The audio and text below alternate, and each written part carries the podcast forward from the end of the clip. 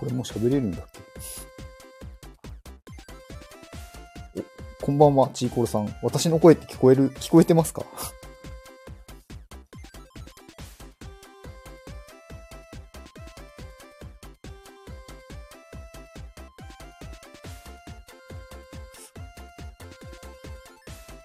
これってもう声が聞こえてるのかがよくわかんないんですよね。あ、パルゴさん。こんばんは。間違えた。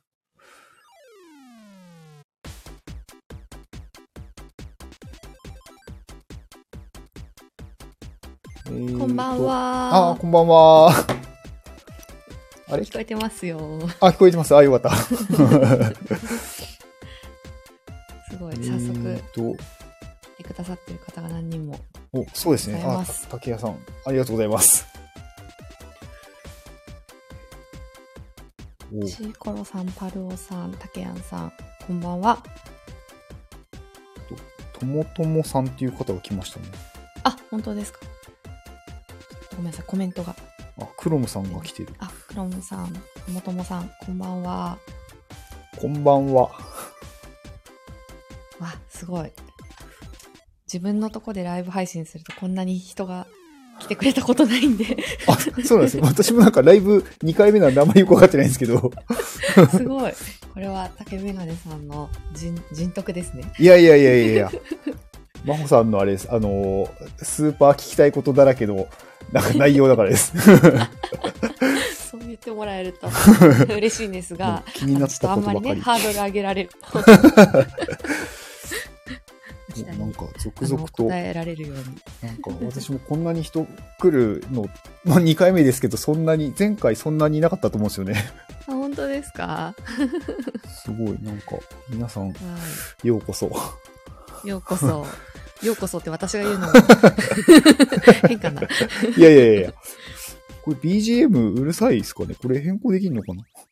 あのーどうだろう。自分は、あの、ゲスト側なんで、はい。できない聞こえてます？んだけど、聞こえてます、聞こえてます。まあ、そう、そうだな。私は聞きづらいことはない大丈夫ですかね？なんか、なんかよくわからず適当に選んじゃいましたけど。調整できるようであれば、まあ、下げてもいいけど、多分、多分大丈夫だと思いますようー。んちょうどいいです。ああらアンコールさんいらっしゃいませアンコロさんも、わーい。なんか結構来てますね。うわ、嬉しいですね。嬉しいですね人がいるって。そうですね。ねすいません、皆さんお忙しいところ。え、ねえ日曜日の夜、皆さんいかがお過ごしでしょうそうね。か。あら、タートルさんもありがとうございます。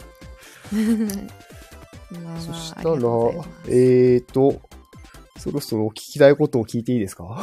あもうどんどん本題行きましょう。もうね、はいサクサクサクサクと。はい。えっ、と、うんそしたら、まず、真帆さん、じゃあ、ちょっと自己紹介をしていただいてもよろしいでしょうか？あ、はい、わかりました。ちょっとね、テンプレとか 用意してないんです。あ、いいです、いいです、いいです。なんとなくわかれば。はい。えー、真帆と申します。で、えっと、スタイフは実は結構長く長く？1年以上前からやってて、あ、ちょっと途中だいぶね。そうなんですよ。うん結構初期、初期って言わないかな。でもマイナーな時からやって。て、で、なんか、おしゃべりの練習として使ってて、だから、知り合いには最初は全然教えないで、あ の一人でこっそりやってたみたいな。そうそうそうです、そうです。ここでフォローしてくれた人あー。なんか交流するみたいなちっちゃいちっちゃいコミュニティみたいな感じでやってたんですけど。でえっ、と今は、えー竹メガネさんとは iPadMate っていうコミュニティでご一緒して知り合ったということで、普段は何をやってる人かというと、はい。あの多分ね私のプロフィールポチって押すと、えーもう情報が全部入ってると思うんですけど、えー 会会計士でダンサーこれが一番私の今生活の中心ですね。うんうんうんあの収入面ではほぼほぼ会計士の仕事が、えーメインなんですけど時間的には、まあ仕事よりは多くはないけどダンスを毎日活動、まあ、トレーニングも含めて何かしら体を動かしていてうんうん社交ダンスを皆さんご存知でしょうか、えー、と男女2人で踊るダンスですね。うんうんうん。でそれのあのまあちょっといろんな流れで、えープロの社交ダンス選手ををやらせてもらっております。うん。いや、すごいっすよでね。そうなんですよ。これがあのもう自分でもびっくりしてて。そうなんですか？そうなんですよ。三なんか、まあ、年齢あんまりぼかぼかしいあんですけど、はいはい。社会人にななるまで私超絶運動音痴のあと超絶太っててそうなんですか、そうなんですよ。なんかもう体育全部悪くてなんか。走るのも。遅いしなんか鉄棒もた飛び箱も何にもできないみたいなへえ。なんか運動嫌いでブクブク太ってあはい。ちょっとこれは老後が心配だぞって思ってなんとなく社交ダンスを始めたんですね、なんか。だから社交ダンスって言ったらおじいちゃんおばあちゃんでもできるしなんか長くやるに趣味としていいなってなんとなく始めたつもりがうんうんうんなんか気がついたら社交ダンスには競技会という世界があり、はい。スポーツのようにトップを目指すみたいな世界があるとはいはいはい。でそれに気がつけばどっぷりハマってしまい。もっと上手くなりたいもっと舞台に立ちたいみたいな気持ちが強くなりすごいで。あれよあれよとなんか気がついたらプロのはい。あの、まあ、社交ダンスはペアで踊るものなので私のパートナーっていうのはあの、はいダンス一本で生計を立ててるダンスの先生なんですねへえ、すごい。そうなんですでプロのパートナーとして、えーうんうん試合に出たりとか、まあ、プロのパートナーだから当然プロの試合に出るんですけど、うんうんうんだったり当然その、まあ、相手はプロとして仕事してるからいろいろその教室の発表会みたいな、まあパーティーとか呼ばれたりして。ホホテル。でホテルでやることもあれば公民館クラスでやることもあるんですけどそういうものにあのゲストとして出させてもらったりとか。そういう感じで、えー活動をしているっていう感じです。はい。はい。で、あと、ちょっと、まあ、うんおまけ的に、あの、もう、自分の、なんだろう。長長年の、なんていうかラ、ライフワークじゃないですけど、うんうんうん世界中を旅することが好きで、うんうんうん。えー現在37カ国旅をしました。37カカ国、はい。世界って何カ国あるんですか？あ、なんか、調べたんですけど、ちょっとずつ増えてて、あ、そうなんですね。そうそうそうそうなんか子供の時になんか勉強した時は多分ね国連に入ってる国とかがなんか180いくつとかだったと思うんですけどで多はいはい分未承認国家とかその国あとしてー判断するのが分かれるようなところも入れると200を超えるらしいですへえ。一応じゃあその国連が認めてるのは、まあ、200弱ぐらいの。なのかな？ちょっとごめんなさい。最新のは分かんないんですけあどー。まあざっくり200ぐらいって思ってもらえる。うん。まあ、それでも37カ国って、まあ、40カ国ぐらいって考えると、よまあ、5分の1ぐらいもういってるってことですよね、世界の。まあそうそうなりますね。やばいっすね。37って言っても多分、えっとちょっと国としてカウント微妙なところもあるんでそうすると多分うん35ぐらいかなって感じなんですけど。まあまあ、それでも あんまり変わらないというか、すごいに、ね。なんか、すごいのは変わらないなと。でもね意外とまだメジャーなとこ全然行ってなかったりするんでへえ。あまあドメジャーなところはさすがに一通り通ったかなっていう感じですかああね。うん、それは、なんか、あえてそう狙って行ってるんですか？なんかその、メジャーじゃないところに行きたいみたいな。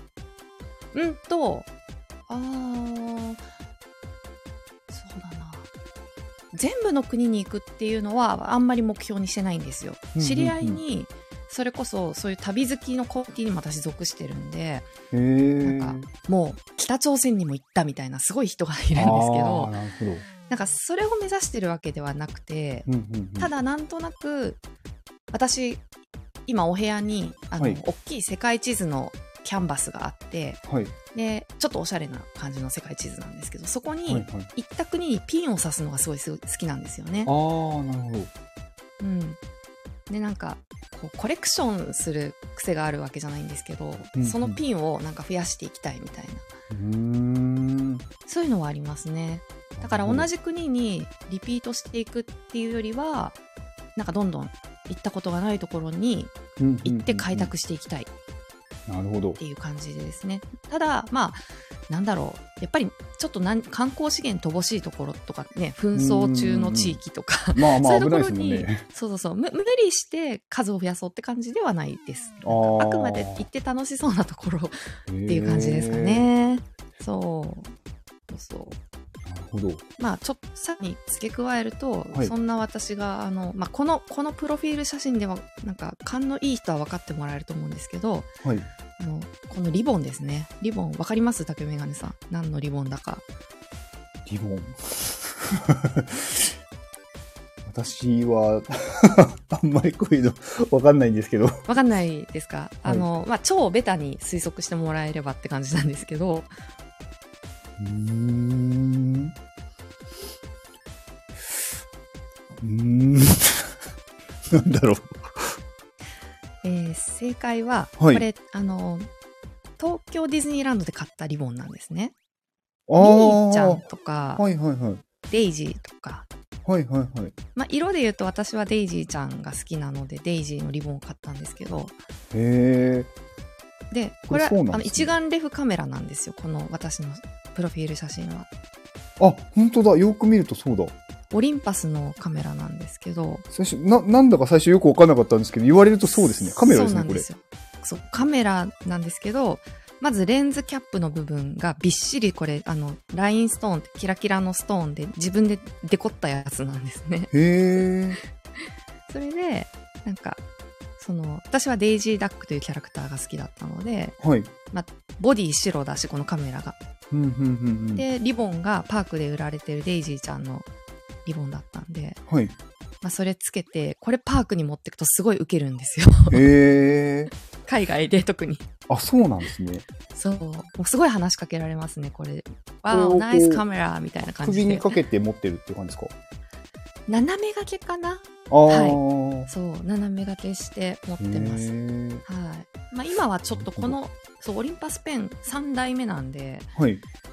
今はほん厳密に言うと違う機種なんですけどでも同じ感じでパーク行く時はちょっとリボンつけて、ああ、この感じで、この仕様でいくみたいな。そうそうそうそうそうです、へえ。はい海外でもじゃあ結構こういう、なんていうんですか。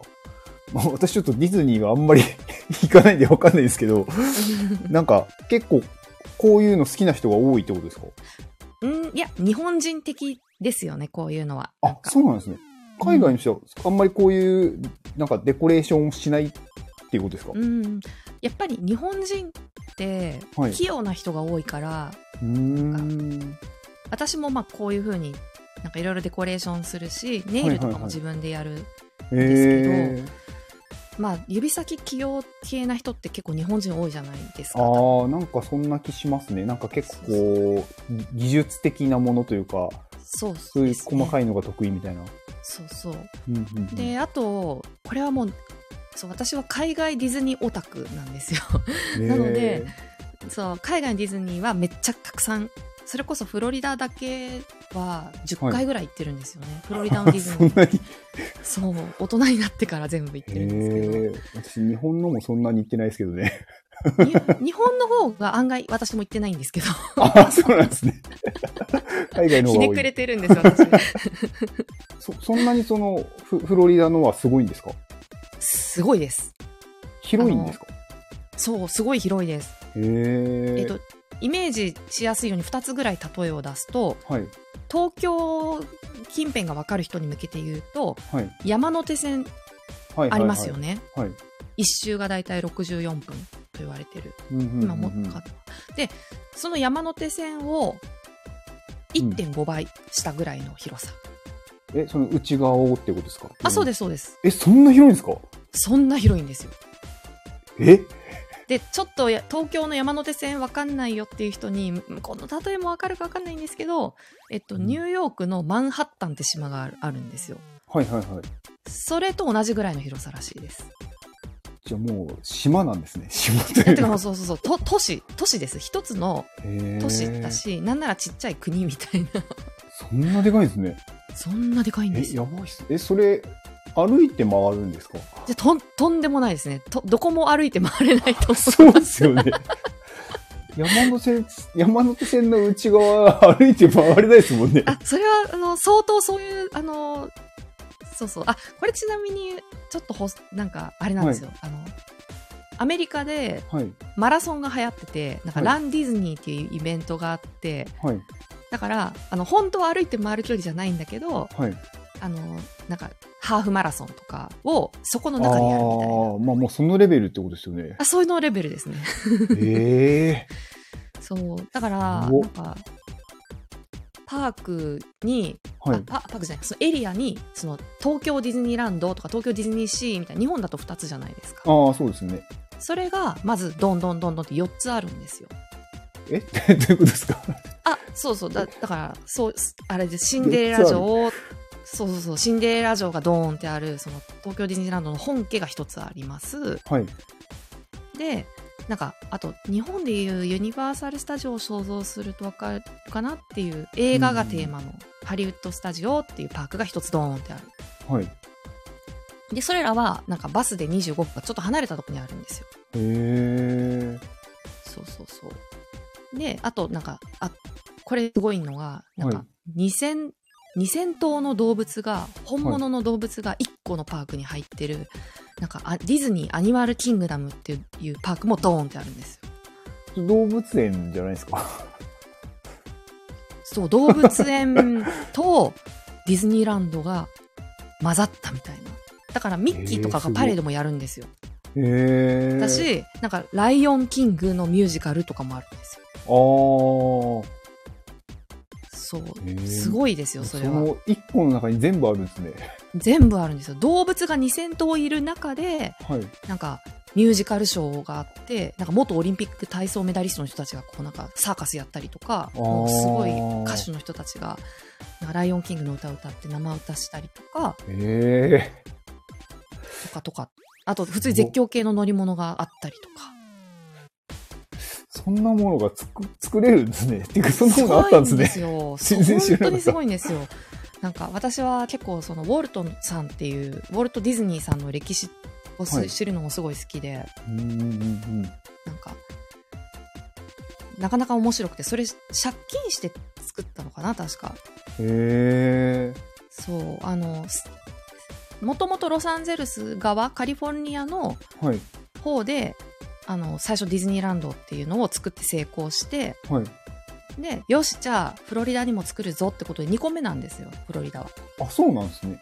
そう、アメリカ、せ世界の中でも。でなんか、フロリダって当時は何にも観光資源がなくて、なんかめちゃくちゃだだ,、だだっ広い土地みたいな。あ、そうだったんですね。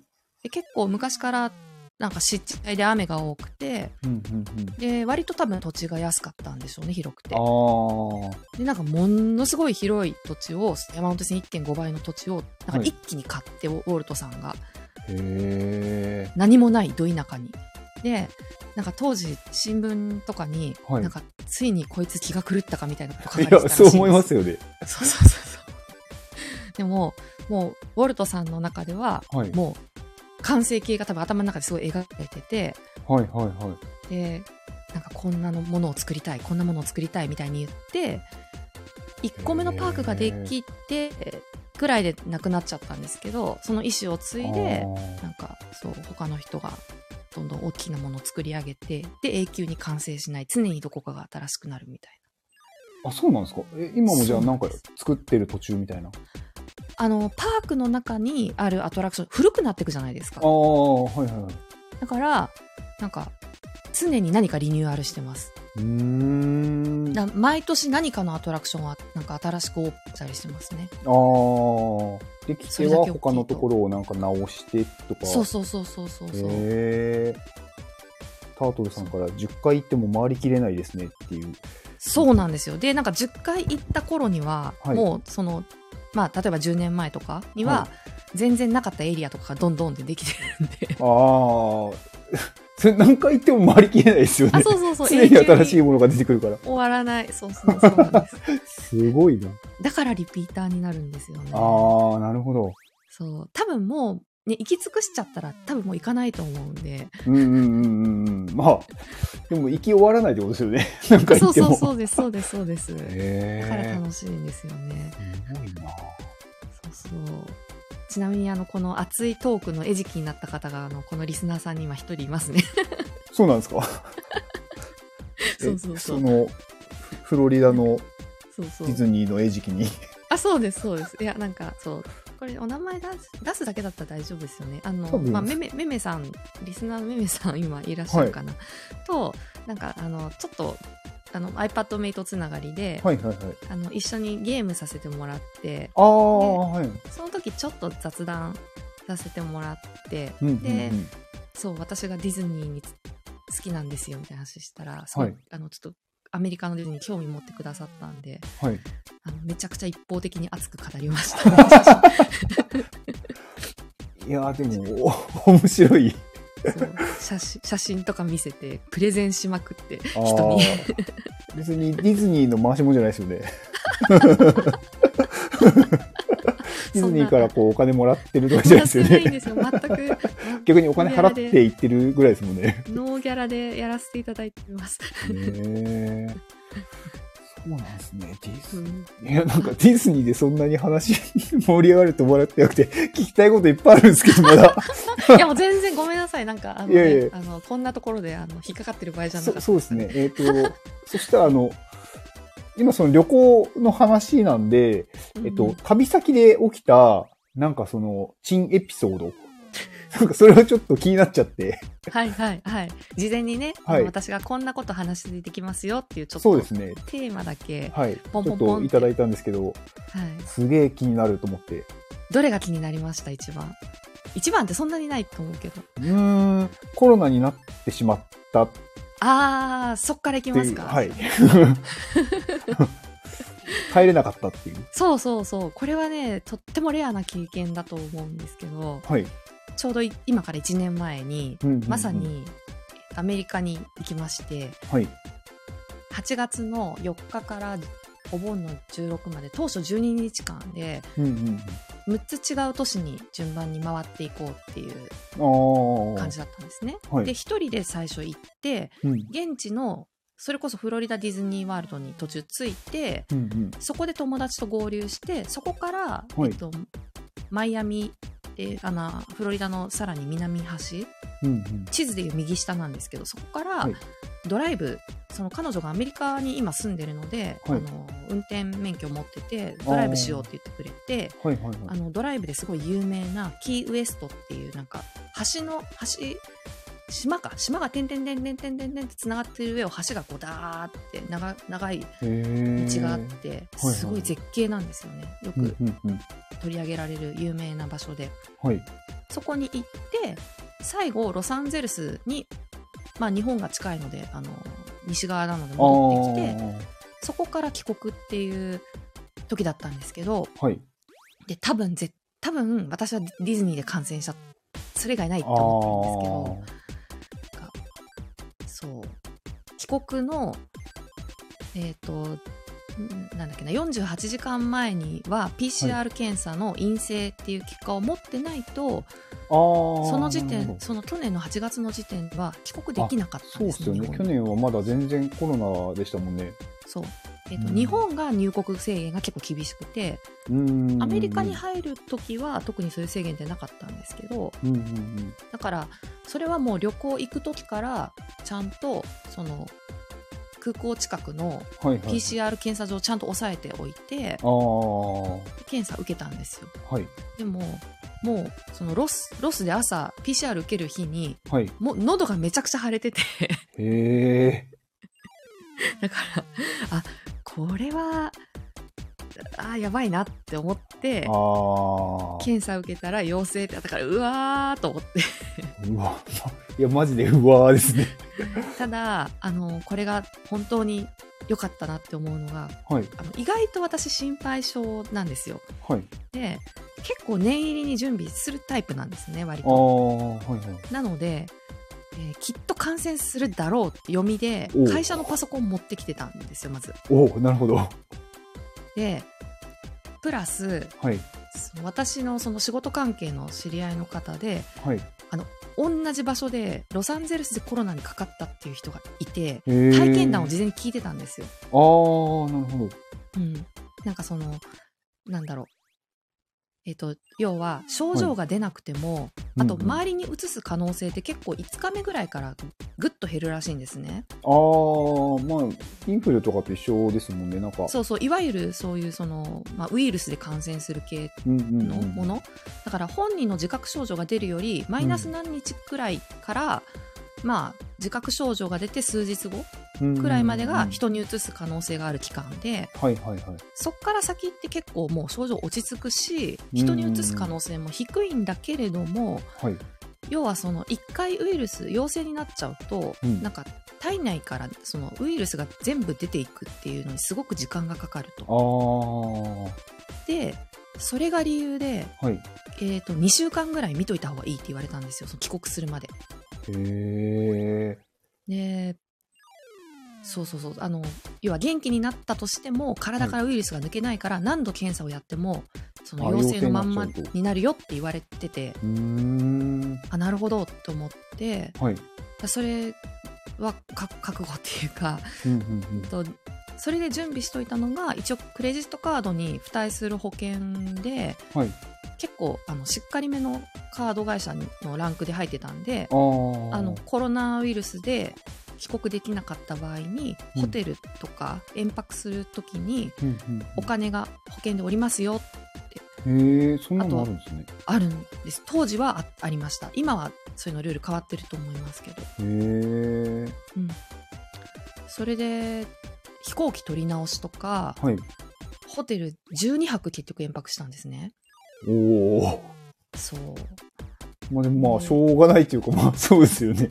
そうそうそうそう。でまあで、も自分でそういうなんかいざとななんだろう言う時のはい。連絡先リストとか全部そういうの私私は Evernote ってあの Notion みたいなそういうメモアプリを使ってあ、はいはい。の旅のしおりみたいなのを作ってたんですけどはい。で6か所6か所か。行ったからそれぞれの大使館とか全部連絡先とかメモしてあって。であと保険会社とか。なんかそう。でで電話して。うん。はい。でどういうホテルだったらあの取っても大丈夫かってそのあの上限下限みたいなそのここまで OK だよっていうのを確認して。そしたらなんかあのすなんだろう一般常識的にもんなんかきょととく極端に例えばなんかスイートルームとか、うんうんうんうん。そういうとこじゃなければおりますよって聞いてたんでん。なんか空港近くで一番、はいあのランクの高いホテルのの一番ノーマルの部屋を安い部屋を取ったんですね。いはいはい。うん、だからすごい贅沢な12日間でしたねいいホテルに泊まらせて、もホらってテルからは出れないんですよね、でも。で出れないっていう話については、はい。ここではちょっと濁した方がいいかなと思あってあ。まあまあまあ、そこはまあ、あの、あんまりじゃあ、あの、はい大丈夫です。はい、はい。あのまあ要はでも検査を受けるためには出なきゃいけないじゃないですかああ、まあそうですね。そうそうそうそう,、うんうんうんででも基本人とは接触せずにああ、なるほど。はいあ過ごしておりましたっていうことで一応。これ次のやつ聞いていいですか？あどうぞどうぞ。目のはい。前で飛行機が行ってしまい乗り継ぎ失敗ってなんか、どういうことですか？すごい。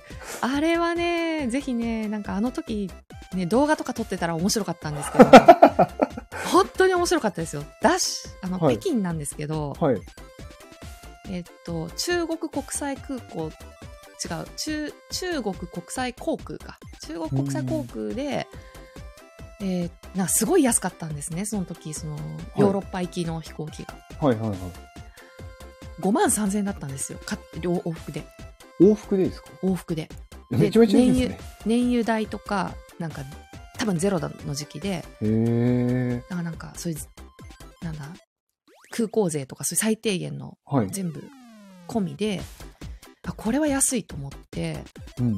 で行きは北京からロンドンに行ってはい。でその時ロンドンからフランスにユーロスターであのユーロスターで電車でうんあの海底トンネルくぐってパリ行ってうん。へーパリか、ら上海ディズニーに経由してはい。帰ってくるっていうプランを練ってたんですけどはい。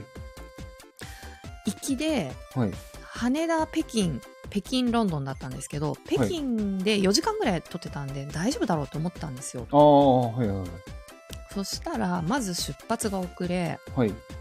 で北京って。中国の首都じゃないですか。そうですね。で、めちゃくちゃセキュリティが厳しくて、はいはいはい。なんかそれはなんとなく、その事前に、で、なんかバッテリーとかがめちゃくちゃ厳しいよみたいなことは聞いてたから、ああ、のモバイルバッテリーとか。そうです、そうです。モバイルバッテリーが、なんか一番その、なんだろう、表記とかちゃんと表に書かれてるものじゃないと没収される可能性があるから注意みたいうな。んあのな何アンペア、なんだろう、規制があるのかなはいはいはい。そうそうっていうので、なんか調べて、ちゃんと荷物出して、うんうんうん。なんか引っかからないようにみたいな、うんうんうん。なんかすごい気をつけてたんですけど、はい。その、まあ、まず飛行機が遅れた上に、はい。乗り継ぎするときに全員その手荷物検査があって、はい。1時間以上かかったんですよ。で、1時間って結構っすね。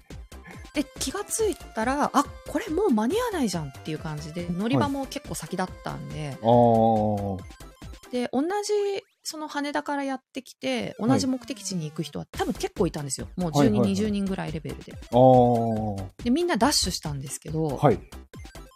もうダッシュしたら、はい。ゲートがこう目の前で閉まる瞬間で、なんか、電車みたいな、こう。うわーってなって、へえ、そ、そそれなんか待ってくれないんですね。ねえ、びっくりしました走っ。てるのに、なんかこう、ね、しかもみたいな。しかも20人ぐらいですよ。結構な数なんですよ。そうですよね。なんかまあ一人とかだったらまあ、いやいや、ちょっととかなりますけど、なんかね、みんな走ってんのに。そうそうそう乗せないんだそうそうそう。うわーって思って。で、え、え、どうしよう。中国、中国語なんてわかんないし、どうしようみたいになっあて。ーで、ね、インターネットとかもいろいろ規制されてるじゃないですか。あー、そうですよね。え、どう、どうすればみたいな感じで。はい。でも、まあ本当一人じゃなかったのが幸いで、うんうんうん。あの自分自身一人旅だったんですけど、周りにそういうなんか取り残された組がいっぱいいたんあで、あ、日本人とか、そう日本人の、の人もはい。少ないけどいたんで、うんうんうこれ、ん、これってどうするんですかね？みたいな感じで。言ったら、なんか、そのせ自分たちがはい。一回その荷物検査したセキュリティに一旦戻って、はい。なんかそこにぐらいしか係の人いないから、うんうんなんかうん。で誰かが代表で、うんいや、なんか乗れなかったんだけど、みたいなこと言ったら、はい。なんかお前ら全員、ちょっと、なんか、出国、その、出国っていうか、その乗り継ぎの前の状態のところに、うん。航空会社のカウンターがあるから、うん。そこに戻りなさいとか言われて、一旦パスポート全員回収させられて。なんかセキュリティをもう一回戻されて、はい。で、なんかみんなで文句言いに行ったら、はい。なんか、あ、1時間後に次のロンドン行きの便があるから、はいそこに席取れるから取りま、振り替え便取りましたよって言われて、結構適当ですね。なんかそうそうそうそう。だからすごい、こう、ね、やっぱりし、なんていうのかな。旅慣れてる人は、はいもうそこで英語でガンガンこう、え、ちょっと、こんなことになって、なんかお詫びとかないの？みたいな。アップグレードとかなんかないの？みたいな。はいはいはい。言ったんですけど、まあはいすごい冷たく、まあね、人数も結構いたんで。ああ。うん、まあでも1時間後に会っただけラッキーだなって私は思いましたけど、まあ、そうですね。まあ、ラッキーといえばラッキーかもしれないですけど、なんか。これがなんかロンドンだからまだ良かったんですよ。その、はい。もっとマイナーなところだったら、1日1便とか。なんか次は2日後ってことっていうこともあるかもしれないじゃないですか。ああ、そうですね。そしたらもそうそうう、一日空港にいるとかなりますもんね。そうそう、なんか次の日に、まあ、例えば一番最短でもどっか乗り継ぎでとか。なっちゃうと大変なので、確かに。で、自分の場合は夜着だったんで、ロンドンに。うーん。で、そう、だから11時着が0時着になるとか結構深夜だったんですけど、でもなんとか、なんかホテルキャンセルする必要もなかったし、あーあー、そうか。そうそう。確かに。そうですよね。その先の予定とかも全部変えなそうそうそう変えなきゃいけなくなるところでしたもんね。そうそうそう、そういうケースも全然あり得ると思ったので、へえ。そう、だから、まあ、ね、軽い、軽いトラブルかなって思ってて、不幸中の幸いですね。その1時間後にあったっていうのが。まあまあまあ。まあまあまあ、不幸中の幸いと言いますけど、そうそうそうそう。目の前で。こんなレベルで住んでるんでね、全然私は、あの、本当に、犯罪とかもあったこと一回もないですし、へえ。うん、結まあ、構運がいいんでしょうね。い。運もいいしあと結構事前に念入りにスリ対策とか犯罪対策はめちゃくちゃちゃんとしてるんで防犯防あ犯はあ、すすり対策とかってどうやってするんですか？なんか、はいあの基本は体に大事なものは全部巻きつけるその巻きつける。巻きつけるですねえ例えば、はい。うんパスポートとかだったらはい。うんもう服の下に入れちゃうのあ、カバンとかじゃなくて？て。カバンとかじゃないですね基本あのあ、うん、どれぐらい危ない国に行くかによるんですけどはい。なんかもうスリがめちゃくちゃ状態化している国都市に行く場合は、はい。あの薄いパスポートケース無印で買ったやつがあるんですけどはい。それに予備のクレジットカードとあと家の鍵とパスポートとかを入れて、真夏はちょっとこの技使えないんですけど、はい。まあ、首から下げて服の中に入れるああ。真夏でどうしようもない時とかはその紐をすごい長くして、まあはい T シャツとか着てるんでそそこをなんとかこうスーッと通してはいはいはい。もうスカートの下にそれを通すとか。ですかねだから本当になんかもう身ぐるみ剥がされるレベルじゃないと取れない。ー、もう体にじゃあ、こうなんか密着させるように。密着そうそうそうそう。そうですね。あの結構今ってそういう犯罪がどういう風にされてるかって動画が YouTube に載ってたりするんで。あ、そうなんですね。そうなんですよ。でうん。だから結構なんだろう切れるカバンはもう切られて外から抜かれるとかも全然あるんですよ。切れるカバン？あそうそう。あのうーん素材が素材が薄い布とかああ、き切れちゃうってことですか？切ったら。そうカッターで切られて。中身取り出されたりとかこれは実際私家族で昔、ヨーロッパに住んでたんですけど。あのその時にどこかなイタリアかパフランスか行った時に母親がやられちゃったんですけどはい。あのマザーズバッグその私たち子供がちっちゃくておむつとか入ってたカバンをはい。なんかざっくり切られたっていうことがあったみへたいーでそうえ、それ、ど、どこを切られるんですか？あ側面ですね。サイド。バッて切られて中身をガッて取られるってことですか？あそうですそうです。そういうことが全然あるっていう。とかあとはなんだろう。ケチャップ強盗とかもすごい強盗っていうかケチャップすりみたいなのも有名なんですけど、なんか絵の具みたいなのをこうペチャってつけてはい。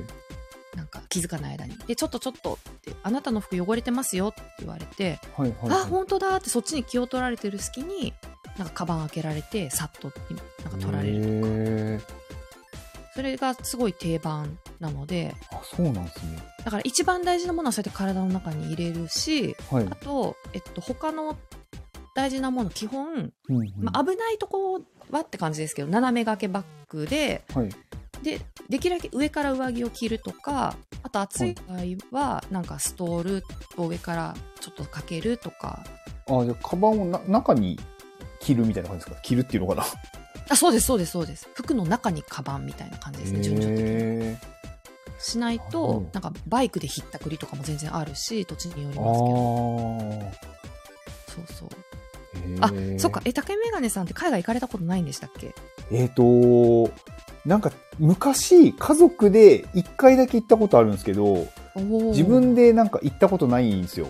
あなるほどなるほど。で、今度行くんですよ。え今度行くんですか？来月。わすごい。直近。はい。で、ちょっとドキドキなんですよね。あれそれはど どちらですか？あの、韓国に行くんですけど、あすあと,、えっと今言ったようなガチガチの防犯は必要ないと思います、あ、本当ですか？まあなんか 韓国は大丈夫そうな、あ全然大丈夫です。なんかここにいるあの、パルオさんっていう方が、はいまあその韓国に詳しくて、はいはい。パルオさんが、まあ、韓国にい先に行ってて、まあ、そこにちょっとこう行って、いろいろこう教えてもらおうかなみたいな。ああなるほどなるほど、全然韓国だったらもうあの大阪とかに行く感じで大丈夫ですああ、お まあ、大阪がどうかわかんないですけど。大阪名古屋福岡ああまあまあ、そんなにスリがすごいいるとかそういうわけじゃないってことですね。あの、うん、日本と同じくらいの感じでいれば大丈夫だと思います、うーん、なるほど。じゃあ、うん、そんなに心配しなくてもいいと。そんなに心配しなくていいと思います。なるほど。うなんか観光客でごった返してるところは日本でも最近は気をつけた方がいいかなって思いますけど。ああ。っていうレベルですね。だからそう。独特の何かちょっと気をつけなきゃみたいなのは国による違いはあんまりないかなって感じですあー。メジャーな国だとどこが結構危ないんですか？メジャーな国だと、まあ、さっき言ったようにはい。んヨーロッパで筆頭で危ないちょっとすみません独断も入ってるんで違うよって人いたら申し訳ないんですけどはい。私の中で筆頭はヨーロッパははいもうフランスのいろんな都市とはい。主要な都市とあとイタリアのローマとかあと、へえっとねえ。ナポリがやばいって聞きますねへえ。ヨーロッパって結構危ないんですね。イタリアフランスが日本人が思っている以上にかなり治安が悪いですねあ、そうなんですね。なんかすごいこう、なんていうんですか、こう、フランスとかだとこう、すごいなんかこう、は、華、華やかなといそううか。そうそうそうなんですよすごいそういうおしゃれで華やかなうん。イメージあると思うんですけどこれがね行くといろんな意味で変わりますよ価値観がへえ。そう結構私はそういうなんだろう行ってそういうそこで調べるのが好きなんですけど、なんか人種の問題とか。やっぱ差別が多い国とかってあるんですよね。でまあ要はフランスってアフリカをたくさん支配してたので。アフリカ系の移民の人が多くて。だから白人アメリカアメリカとちょっとある意味似てるんですけど白人さんと黒人さんが結構入り混じってるんですよね。ー。うんそうなんですね。そう。でその辺でちょっとその格差が生まれたりだとか。でまあだけじゃないですけどね。なんかちょっと政策があんまうまくいってなくてちょっと、うんうんうん。なんかもう,、うん、もう子供の時からススリスリとかがこう生活の手段になっちゃってる子たちが結構いて。なんかこう漫画とかで見たことありますけど今もそうなんですね。そう割と若い人でもなんかちょっとそういうのが当たり前になっちゃってるというかあと警察があんまり機能してないのかなみたいなのありますね。そうなんですね。なんかフランスでもそんな感じなんですね。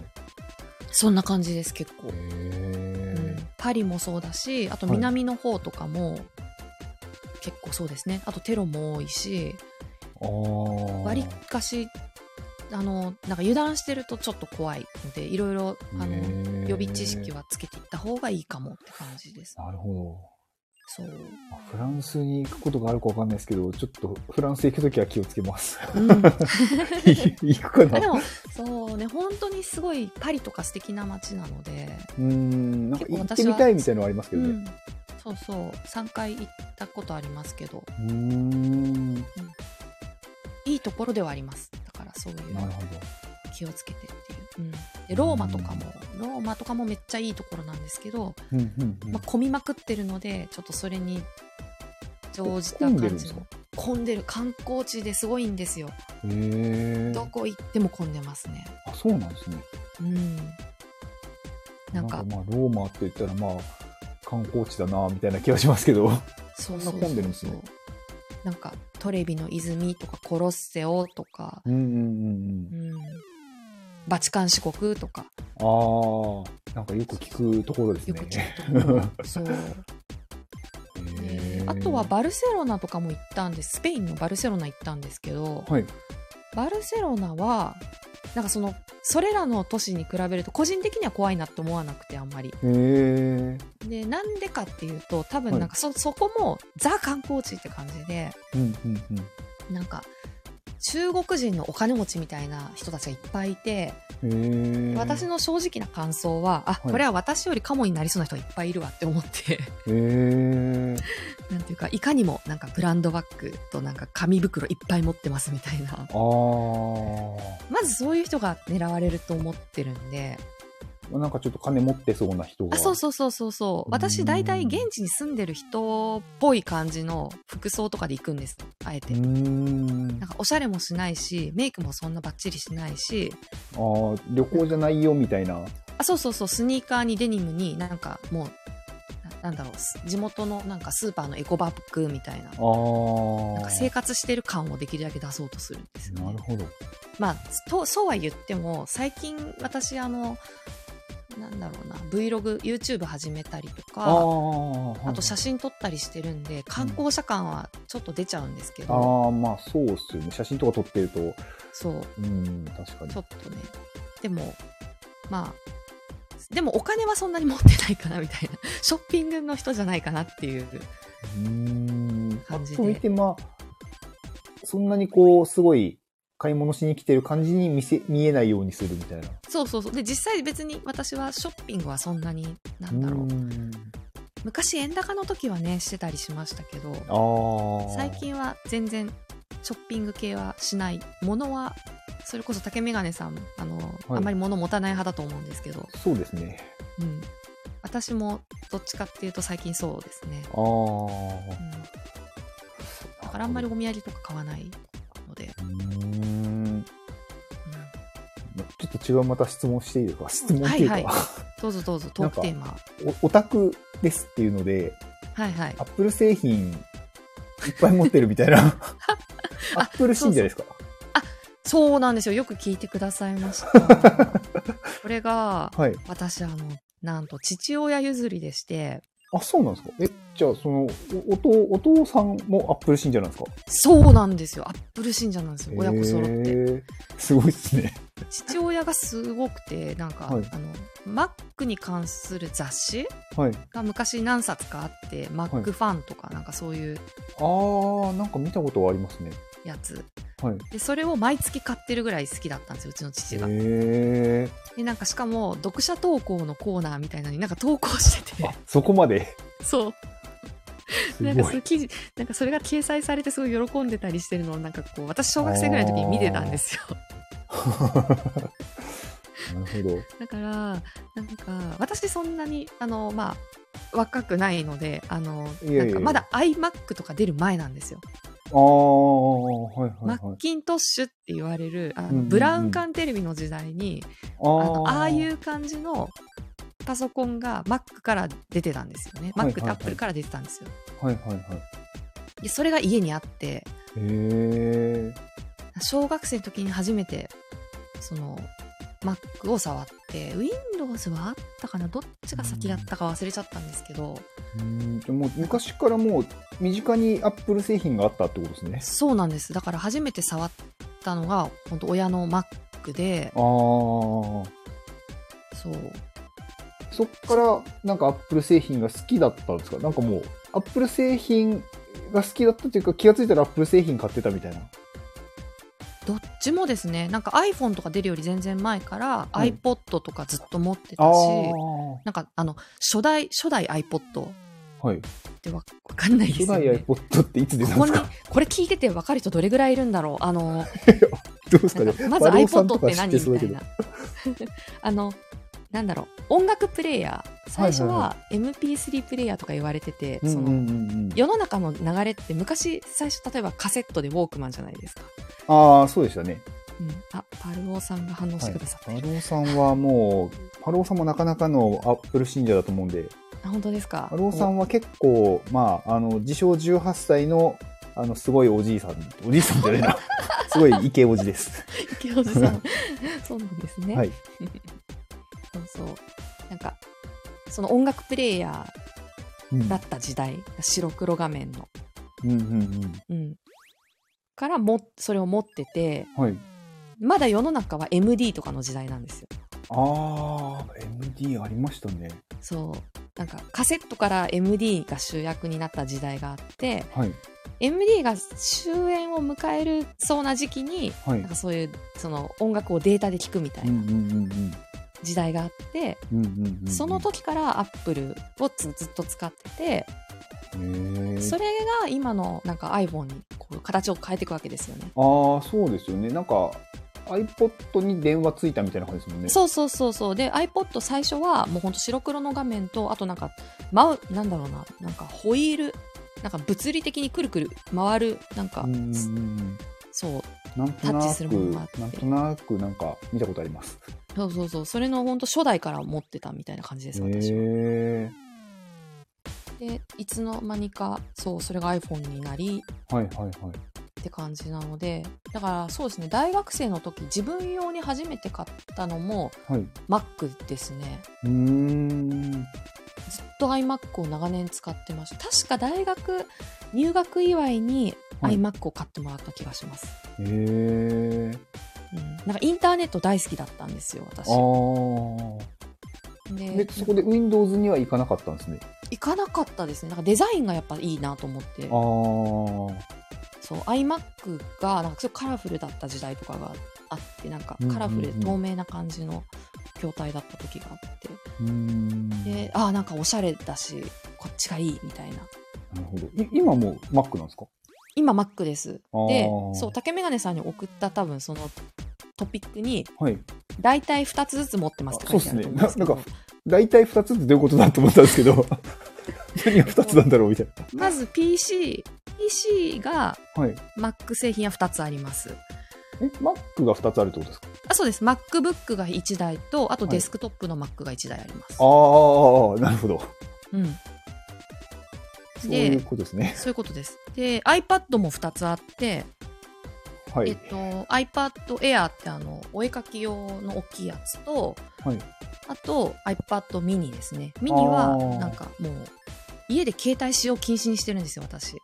えーあじゃあ iPhone の代わりに iPad 使ってるみたいな。そうです、そうです。あーなんか目が悪くなっちゃうと思って、スマホ老眼になるのを防ぐために、iPad mini で家ではなんか動画見たりとか、読書とか、Kindle とかしたりはいはいしてますね。そうそう。まあ、メインメインで使ってるのが今言ったそのデスクトップ Mac の方とはい。あと iPad mini か。この2つをメインで使ってるって感じです。なるほど。でえっと iPhone がはい。iPhone は2つあるんですか？うんとねままあ2プラス1あって。3ですか？ただあのはい。1個は会社から今貸与されてる iPhone なのでそれはちょっと変あの機種変予定なんでああ、なるほど。2になる予定なんですけど、まあ、iPhone12 ミニと13ミニを持ってて、うーん、ミニなんですね、どっちも。ミニなんですよ。私はもう小さい軽い命って感ああ、じでも今新しいやつミニないじゃないですか。そうなんです。それが1213を続けて持っている理由でああ、うんあのもうこの先出なくなるんじゃないかなって思ってうんうん。取っておいてあるって感じですあね。あ、そうなんかまあ、手疲れちゃうんでそのまあまあ重いですからね。そうなんですよもともと私ちょっと腱鞘炎持ちとかなんかなりやすい。手首弱いんで、だから軽いのがいいなって思ったのと、はい。うん、携帯って私雑に扱いがちなのでなんか。あんまりそこにお金かけると落としてななんか壊れちゃったりしたら面倒だなと思ってうんうん割と携帯に求めてるのはもう最小さいこと割と容量とかも最小限にして、うん。小さくて軽いみたいな。そうですそうですその代わり他のところでそのパソコンとあの Mac とかの方ででスペックは重視して動画編集は Mac で全部やってるんで、うーん。そうそうなるほど。じゃあ iPhone でなんかがっつりやるとかではないってことですね。ではないですあねあ。なんか最新機能とかやっぱすごい興味はあるんですけどうんうんうん。でもなんかそこはあえて、うん、あえてでかいのは持たないっていうふうあにしてます、あ。うん、なるほど。そうまあ言う言うて多分ね一番大きいのってカメラ機能だと思うのでまあそうっすよね。なんかこう普通のやつとこうプロとかの違いって、なんかカメラの数とかそんな感じじゃないですか。そうカメラにめちゃくちゃすね性能がどんどんどんどん特化していってる感じがするんで、うんまあ、それだそれを満たすって感じだったら自分はなんかまあわ分けておきたいなってなんかうーん。旅とか好きなんではい。写真とか動画を撮るとはい1回の旅行でデータがすごいことになるんです。よはで例えば写真が1000枚とかいはいはいはい。それがなんかたくさん他のプライベートな写真とかとフォルダがごっちゃになるのすごい嫌で結構整理整頓ちゃんとしたいので、いはいはい。なんかそこを撮る媒体から分けといた方がストレスないなってカメラはカメラで別にするみたいな。そうしかも静止画は静止画動画は動画って分けてるんで。ええだから今の旅のスタイルは今この一眼ちゃんが写ってますけどその一眼ちゃんを斜め掛けしてはいはいはい。で首から GoPro を下げてみたいな感じですああ、GoPro って最近なんか聞きましたね、なんか。そういう感じですね GoPro をあんまりご存知ないって感じですか？そう、そうなんですよ。あんまりカメラに興味もななくて、なんか、GoPro は有名だっていうのを最近知って、うんうんうんああ、そうなんだ。みんな GoPro って知ってるんだみたいな。そうですねまあ動画に興味なければ縁がないですからね。うん。GoPro はね。もうみ見たことあります？想像つきます？なんかこの間、このパローさんがはい。教えてくれて、まあ何でもパローさんなんですけど、うんまあなんか、有有名、これみんなこう、これ買っとけば間違いないみたいな。そう GoPro のいいところは、はい。なんか、うん、一番は手ぶれに強いのと、あと衝撃とかいろいろタフなんですよね。水へにー。潜っても大丈夫とか。あー。バルオさんが GoPro 今度持ってきます。ね 持ってきてください。持ってきてくださいって言ってもどこに持ってくんだろう。あのねあの一番主要ライバルとされてる、まあ、やっぱりす携帯で動画撮るっていうのが一番、まあ、メジャーだしああと韓国韓国ね。か。あと最近ねちょうどアミティ先生が動画で上げてましたけど DJI のオズモポケットかな？なるほど。そういうのも、まあ、競合であるんですよ。そのなんていうか競合製品で。はいはいはい。でそれはそれでいいところがあるんですけどはい。分かってるんですけど GoPro はなんか雑に扱ってもいいんですよ、結構。え、なんか結構その頑丈ってことですか？結構頑丈なんです。頑丈、へー。うんあのなんか落下耐性がありますとかかそそういう感じですねなんか。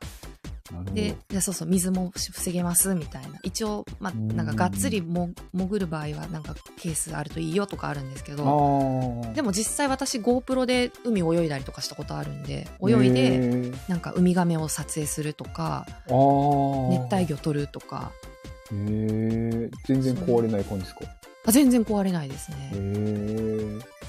そう結構そういう手軽さがいいなと思って確かに。うん、そうあのそう今ね聞いてる皆さん私あの DJI はちょっと持ってないくせに言うのはあれなんですけど、あの友達が持ってるんでいろいろ教えてもらったんですけどやっぱりはい。あの性能は本当素晴らしいと思うんですけどあの、うんパーツがいろいろこうこ細かくついてたりとかしてうん。であとなんかジンバルってわかります？ジンバル。そのブレを抑える機能ですね。ブレを抑える。揺れを揺れ要はカメラってなんかちょっとブレるとはい。見てる人酔っちゃうじゃないですか、ああ動画。ー、はいはい。そのゆ揺れを防ぐ方法っていくつかあってはい。でそのデータ処理する、まあ、iPhone なんかだとデータで処理する時点で結構補正するんですけど揺れを、はでそういう方法が一つと、はい。もう一つは物理的にあのなんていうのかな。例えばカメラレンズの上になんかつ、はい。つ吊り下げ吊り下げておけばはい。揺れてもそれって衝撃吸収できるみたいな。ぶ物理的にその揺れづらくするみたいな感じ。そうそうそうそうそうですそうです。ちょっと私の説明がすごい拙いんでよかったあ、ら。ジンバルとかで調べると分かると思うんですけど。はい。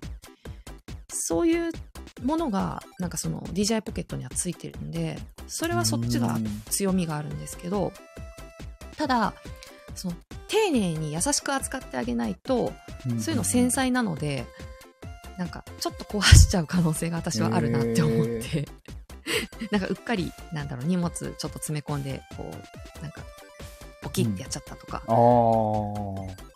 なんかそうなんかし心配性でいろいろ計画するけれども割と基本ガサツでもあるんで私は。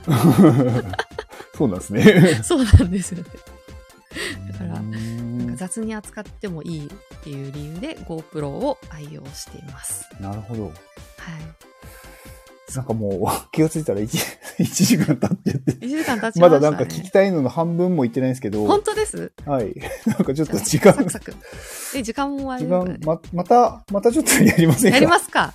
ちょっとなんか、いや、すいません。私がめっちゃ喋っちゃって。あ、いや、なんか。なんか、めっちゃ聞きたいことが突っ込んでいってたら、どんどんどんどん、ちょっと時間、全然考えてなかった。いや、なんか、前も、なんか、対談した時に、あのー、2時間話してて、うん気がついた。ら、あ、全然私大丈夫ですけど。スタイフがなんか2時間で、なんか切れちゃうらしくって、ああ、なるほど、なるほど。ちょっとこれ楽しみはちょっとまた撮っときましょう。そうですね。なんかもったいない、もうなんかう、ん。ボリューム2をじゃあぜひ。そうですね、ボリューム2やりましょう。うん。私も竹メガネさんのね、こと聞きたいし。そうですね、まあ私なんか大した話ないですけど、あ、でもな、謎、謎大きい方がいいんでした。そうですね、まあ今度まあ私のこともなんか、はい、ちょっとお話できれば、ね。はい。はい。ちょっとじゃあ、なんかせ宣伝ありますか？いいですか？はい。はい。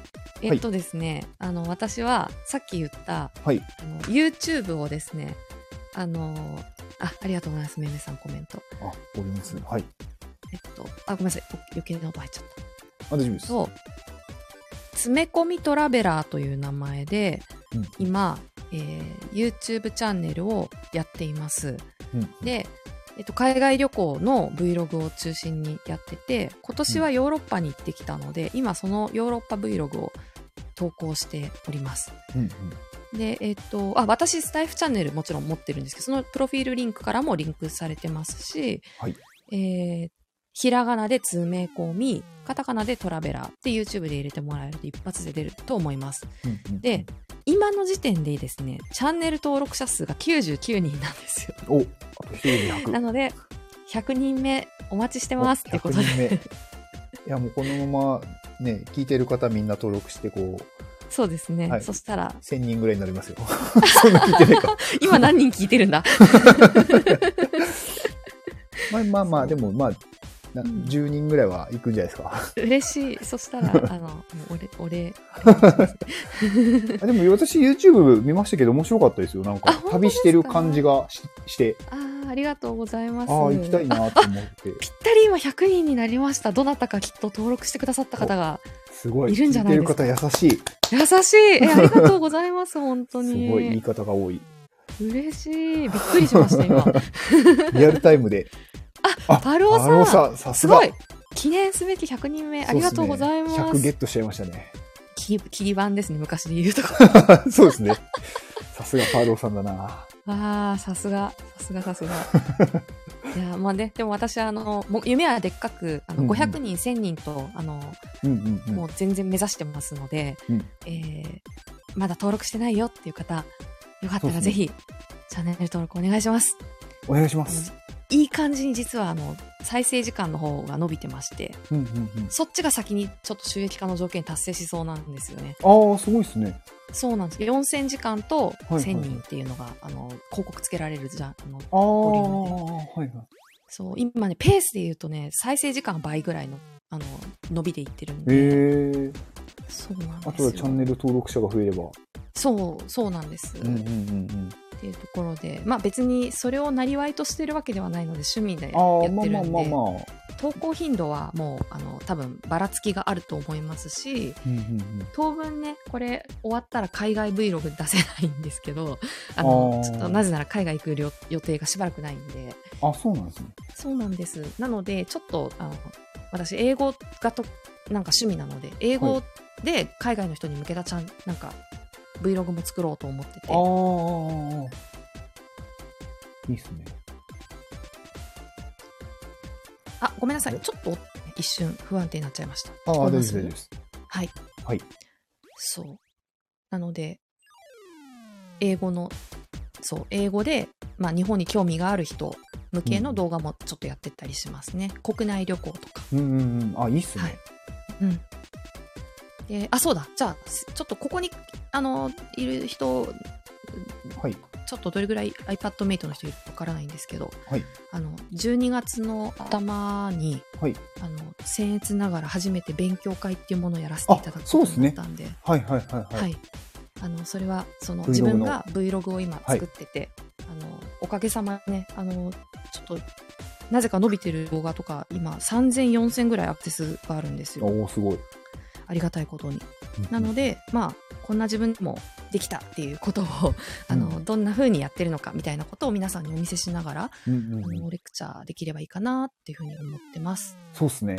結構はい気になる感じなんで。初心者向けなんであのなんかまずはやってみようみたいな方うん向けにやるので、そうですね。なんか結構それ見て、あ、自分もやってみようって思う人がね、いると思うんですよね。うんうんうんやりたいけどよくわかんないみたいな人が、そうそうそうそう、うん結構いると思うんで。本当に実践的に自分の画面をどんどん見せながらそのねクローズドなコミュニティなんで、うんうんうんある程度そういうのやってもいいかなって思ってるんでそうですね。はいはい。そんな感じで楽しみにしていただければと思います。はい。楽しみです。まあぜひ私の、見ると思うんで、なんか私ははい勉強会に参加しないからあれですけど、あんまりなんか、信憑性がないかもしれないですけど、まあまあまあまあ、はい。まあまあまあ、あのね、ああいやアーカイブでもいいんでね、あのそうですね。はい。勉強会って後からでも見れるんで、あのうんうんうんなんか1.5倍速とかでなんかなんとなく見てもらってもいいんで、うんうんうんうんはい。そうでまあスタイフもぜひあの更新してるんで登録していただけると嬉しいかなと思います。はい。はい。はい。ありがとうございます。はい。竹メガネさんは大丈夫ですか？えっ、と、一個じゃあ宣伝いいですか？はいはい、どうぞ。えっ、と、11月の1日から、まあ iPadMate で、おクラウドファンディングが始まるんで、そうだ。あの、ぜひ皆さん、あのね、何でもいいので、あのね、支援をいただけると、そうなんですよ。はい、東。京支店来年、はい、オープンさせる予定なんで、はい。ちょっとそこを私今、あのまあね、こんまねなんで、あのね、動いてますんで、ぜひご協力をお願いします。はい。お願いします。私も、あの、何かしら縁の下でサポートではい。きるように今いろいろと、はい。あのじできることを頑張っているので、ありがとうございます。はい。みんなで盛り上げてね、絶対成功させましょうということで。そうです。ね。は。はいいまあ、ぜひ皆さんも、あの一応なんかその大人向けのそういうコワーキングスペース的なのも、まあ、作る予定ではあるんで、なんかね、あの支援した人で来てもらえれば嬉しいなって思います。はい。はい。ちなみに私、その、ドロップインチケットっていう、そのクラファンでああ、5000はい円はい。支援すると、リターンがそういうのがあ、そう1ですね回いけるよっていう、はい。それを今のところ狙ってますね。あ、ありがとうございます。一応なんか撮影とかできる機材は用意する予定なので、へーなんかそこ、で、まあ、例えばまあ YouTube の撮影したりとかもできるおと思いますし、なんかいろいろ機材はなんか用意するっていう予定です。じゃあ、それを YouTube に載せても OK なんですね。あ、そうです、そうです。お、わかりました。じゃあ、はいそれを私、英語であの世界に向けて発信しますね。あ、ありがとうございます。はい。嬉しいです。はい、楽しみにしてます。はい。はい。じゃあ、そんなところで、そうですね。あれですかね。はい。今日はそんなところですね。ちょっと第2弾、ちょっとまたすぐ やりましょはい、ぜひぜひやりましょう。う。はい。まあ他の方もね、ね。あのね、対談したい方、あの、ぜぜひね、こう、真帆さんにも対談 依頼をしてもらってもいいので、あ、そうそう、私じゃなくても。コラボ配信大歓迎なので、うんうん。なんかね、ちょっとでも興味が思ってもらえたら、あのうんうんぜひおしゃべりしましょうってことで。そうですね。真帆さんすごく話しやすいですし、なんかやっぱ声が聞いてて気持ちいいんで、あーありがとうございます。もう、いや、うん竹メガネさんが聞き上手なんですよ。あいやいやいやりがとうございます。私はなんか結構何も考えてない、思ったこと喋ってんで。え全然、全然、すごい引き出し上手だと思いますそう、そうですか。ね。なんかうん。気になっちゃうと、なんかね、こう聞いちゃうじゃないですか。いや、なんかね、安心して話せる感じがあります。あ本当ですか？ごいうん。ああ、それは嬉しいですね。なんか。はい。はい。ありがとうございます。と、褒め合ったところで。はい。じゃあ、はい。今日はこれで、はい。はい。終わりにしましょう。しましょう。終しま、しま、しましま。わりにしましょう。しましょう。はい。はい。じゃあ、お疲れ様でした。はい。皆さんどうもありがとうございました。ありがとうございました。は。はい明日からも良い一週間を。はい。よしか、よしか、みこいたら。はい。じゃあ、終わりにします。さようなら。さようなら。はーい。バイバイ。バイバイ。